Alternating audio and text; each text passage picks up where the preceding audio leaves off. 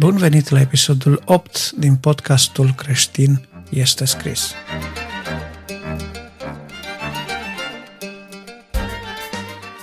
Sunt Adi Tămașan, gazda voastră și în acest episod și, din nou, revin cu aceeași mențiune că acest podcast este un podcast de carte și conduită creștină. Astăzi sunt din nou singur la microfon, însă, cu ajutorul lui Dumnezeu, sper să aduc înaintea voastră un mesaj binecuvântat, un mesaj cu ungere care merită ascultat și care merită împărtășit și cu alții. Așa că vă voi ruga să-l dați mai departe. În prima parte am să vă spun câteva considerații legate de primele 10 versete din Matei 27, iar în rubrica File de carte vom vorbi despre o nouă carte a lui Filip Ianse. De fapt, ea nu este nouă, dar este încă un titlu care se adaugă la cele menționate deja în episoadele anterioare. În Matei 27, în primele 10 versete, vedem uh, cum uh, Iuda, după ce l-a vândut pe Domnul Isus pe 30 de arginți, își regretă fapta și se întoarce la templu, se întoarce la preoții cei mai de seamă, la farisei, la căpetenile templului, la cei care l-au plătit pentru trădare și plin de remușcări le spune acestora am păcătuit, căci am vândut sânge nevinovat. Răspunsul pe care îl primește Iuda este unul absolut incredibil. Este un răspuns plin de cinism, este un răspuns plin de insensibilitate, este un răspuns nedemn de un slujitor al lui Dumnezeu. Aceștia îi răspund, ce ne pasă nouă? treaba ta. Și de dată ce Iuda furios aruncă banii pe pardăselele templului și iese de acolo, primul lucru la care se uită acești oameni rămași în urmă după acest episod sunt banii risipiți pe jos. I-au strâns cu grijă pentru că aveau un respect pentru bani și au decis că nu pot fi puși în visteria templului pentru că erau preț de sânge, iar preț de sânge ori bani câștigați din uh, activități păcătoase, cum ar fi prostituția sau uh, vânzarea de suflete omenești, nu erau acceptați în visteria templului ca daruri. Prin urmare, au trebuit să le găsească o altă întrebuințare.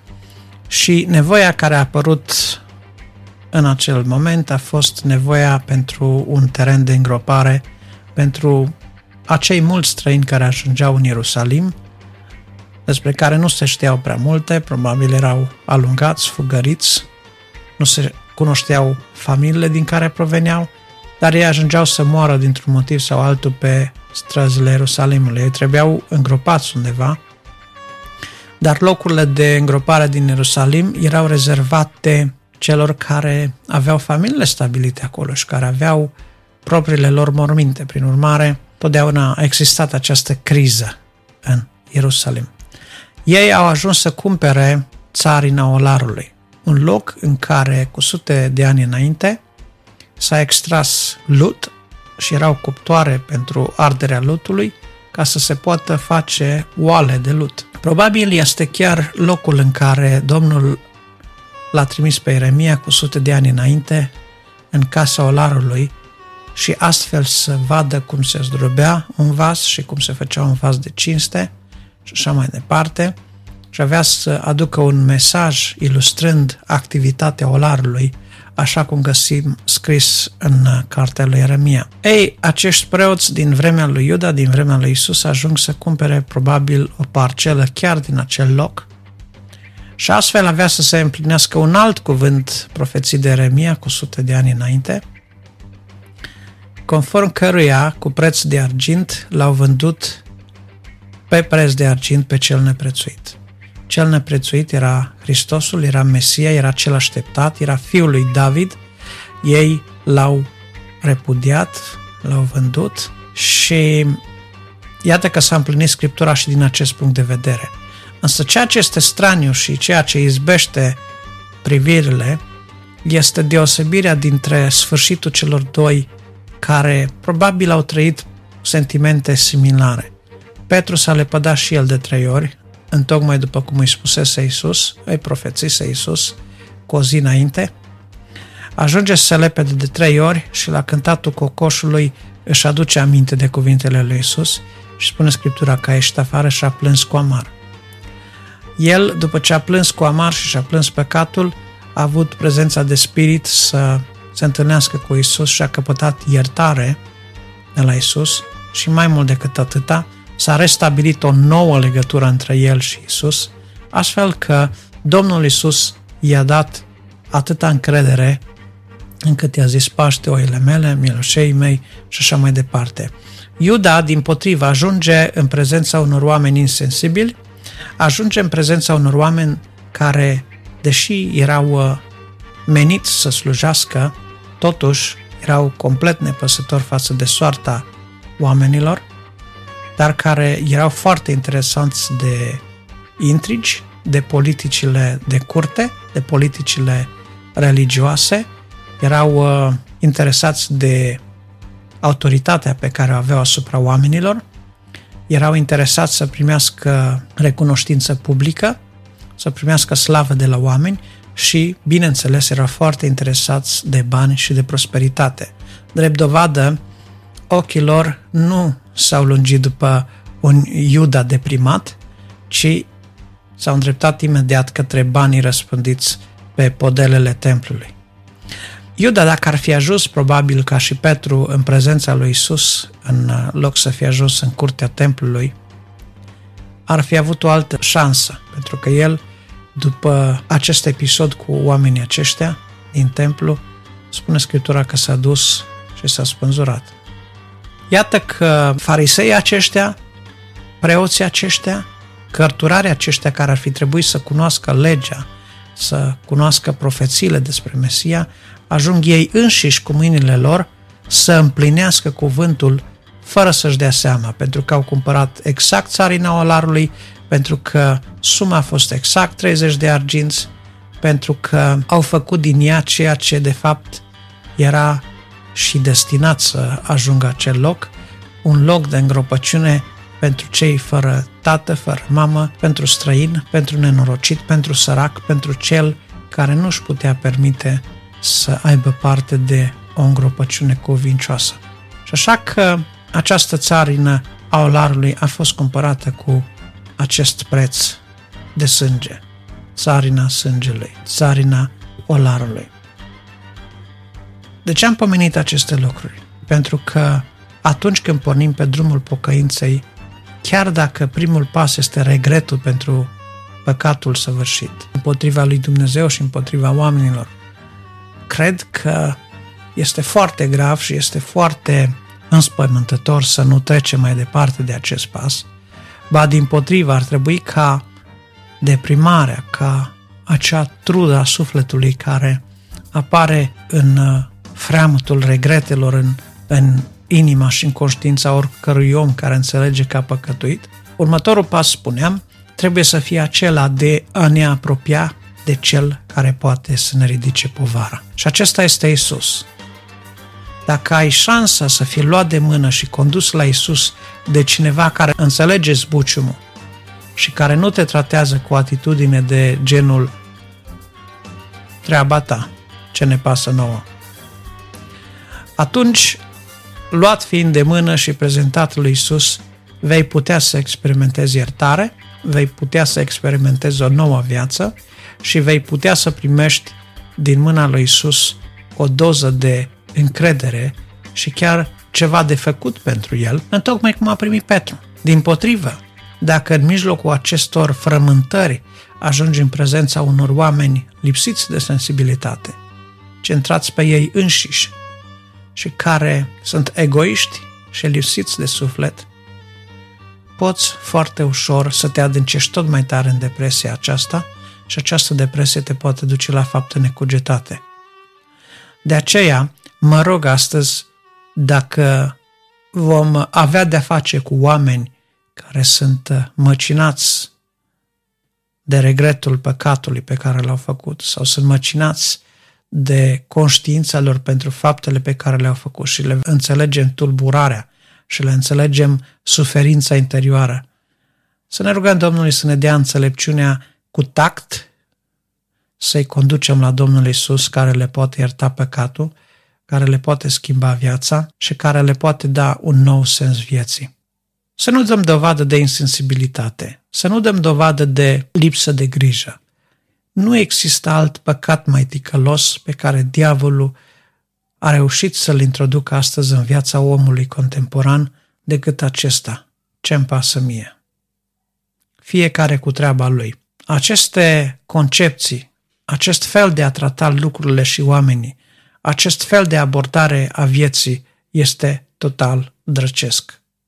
Dacă Domnul Iisus nu i-ar fi părut rău de noi, dacă nu ar fi avut iubire față de noi, dacă s-ar fi simțit doar ofensat de vrăjmășia pe care noi i-am arătat-o fățiși și n-ar fi acționat în direcția dragostei, murind pentru noi, noi am fi fost și astăzi în păcat și am fi fost vrednici de moarte și de distrugere și de nenorocire. Am fi fost vrednici să ni se întâmple orice rău din lumea aceasta pentru că nu aveam salvator, nu aveam speranță. Dar Domnul Isus a trecut dincolo de vrăjmășia noastră. Ne-a iubit pe vremea când noi eram încă vrăjmași, iar dragostea Lui a fost o dragoste practică, o dragoste care a acționat și a acționat în direcția jertfei de sine. Domnul să ne ajute să arătăm și noi dragoste, să învățăm dragoste de la Isus și să iubim și noi pe oameni în tocmai cum a iubit Isus. Ăsta este mesajul pe care vreau să vi-l aduc astăzi. Învățați dragostea de la Isus și împărțiți această dragoste în jurul vostru și mai ales împărțiți-o înspre cei care au nevoie de ea. Sunt mulți frământați de probleme, sunt mulți frământați de remușcări, de păcate, de nelegiuiri, de stări nepotrivite, de disperare. Toți aceștia au nevoie de Isus, iar noi, prin dragostea învățată de la El, putem să iubim și să-i conducem de mână la o viață nouă în Isus. Domnul să ne ajute la aceasta. File de carte În a doua parte a podcastului vreau să vă prezint o altă carte, așa cum a spus, a lui Philip Yancey, care se numește Biblia pe care a citit-o Isus. Face referire, bineînțeles, la Vechiul Testament, că înainte de Domnul Isus n-a fost Noul Testament. Noul Testament a fost scris după moartea sa și învierea sa după înălțarea la cer. A început să scrie Noul Testament la câteva decenii după înălțarea Domnului Isus și s-a sfârșit undeva către sfârșitul primului secol. Deci, uh, Domnul Iisus practic a citit Vechiul Testament, ori de câte ori a predicat în sinagogile din Capernaum, Nazaret sau pe unde mai predicat el, ori de câte ori predica pe treptele din uh, predvorul templului, Domnul Iisus folosea Vechiul Testament. Ucenicilor pe drumul Emausului spune Scriptura că Domnul Iisus le deschidea Scripturile și le arăta tot ce a fost scris cu privire la el. Domnul Iisus a avut o cunoștință cuprinzătoare a Scripturii și era capabil să citeze din uh, memorie bucăți întregi de Scriptură. Dar uh, au fost situații când Domnul Iisus a ales să citeze doar părți din Scriptură. Vezi bună oară mesajul din Nazaret când el pomenește puțin din Isaia 53, dacă ține bine minte. Așadar, Biblia pe care a citit-o Isus este o carte plină de învățătură, plină de miez, să nu uităm că Dumnezeul Vechiului Testament este și Dumnezeul Noului Testament. Să nu uităm că acest Isus, Fiul lui Dumnezeu, despre care Noul Testament ne spune atât de multe, este Fiul lui Dumnezeu și este Dumnezeu însuși, neschimbat, același ieri, astăzi și în veci. Prin urmare, a desconsidera Vechiul Testament sau a-l citi mai puțin sau a nu-i da aceeași importanță pe care i-o dăm Noului Testament, e o atitudine greșită. Să ne uităm în Vechiul Testament, pentru că așa cum zice și Filipiansei, în Vechiul Testament teme care sunt atinse în Noul Testament doar tangențial, în Vechiul Testament sunt dezbătute pe larg. Bună oară, vezi problema suferinței în Iov, vezi lauda și închinarea în Cartea Psalmilor, înțelepciunea în Proverbe și Eclesiastru și așa mai departe. Vezi felul cum Dumnezeu acționează în istorie, în cărțile regilor și ale cronicilor. Și multe, multe alte lucruri le putem găsi în uh, Vechiul Testament, întrebări și mai ales răspunsuri la o mulțime de întrebări pe care chiar omul modern le are. Domnul să ne ajute să dăm cinstea cuvenită cuvântului lui Dumnezeu, aici incluzând și Vechiul și Noul Testament, și mai ales să înțelegem și contextul în care a fost scris, să înțelegem și împrejurările în care au fost scris și să înțelegem în ce fel acesta se aplică zilelor noastre, situațiilor din viața noastră cotidiană, pentru că, de fapt, asta este ținta noastră, să înțelegem ce vrea Dumnezeu din Scriptură pentru situațiile noastre de astăzi concrete în lumea în care trăim. Așadar, cartea aceasta o puteți găsi cam peste tot în librările creștine din România. Am văzut că este la Ștefanus, am văzut că mai este și în alte librării. Din nou, repet, nu am niciun interes de afiliere, noastră puteți căuta în Google și o veți găsi acolo.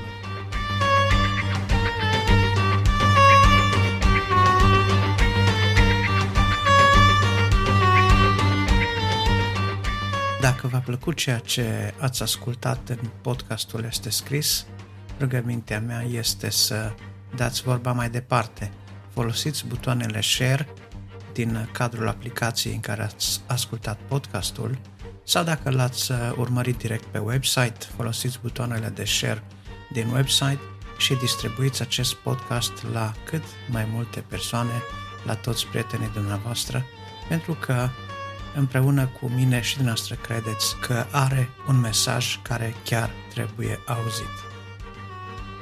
Aștept părerile și opiniile dumneavoastră, sugestii, comentarii sau, uh, dacă vreți, chiar recomandări de cărți la adresa de e-mail podcastarondestescris.ro Dumnezeu să vă binecuvinteze și vă aștept pe data viitoare.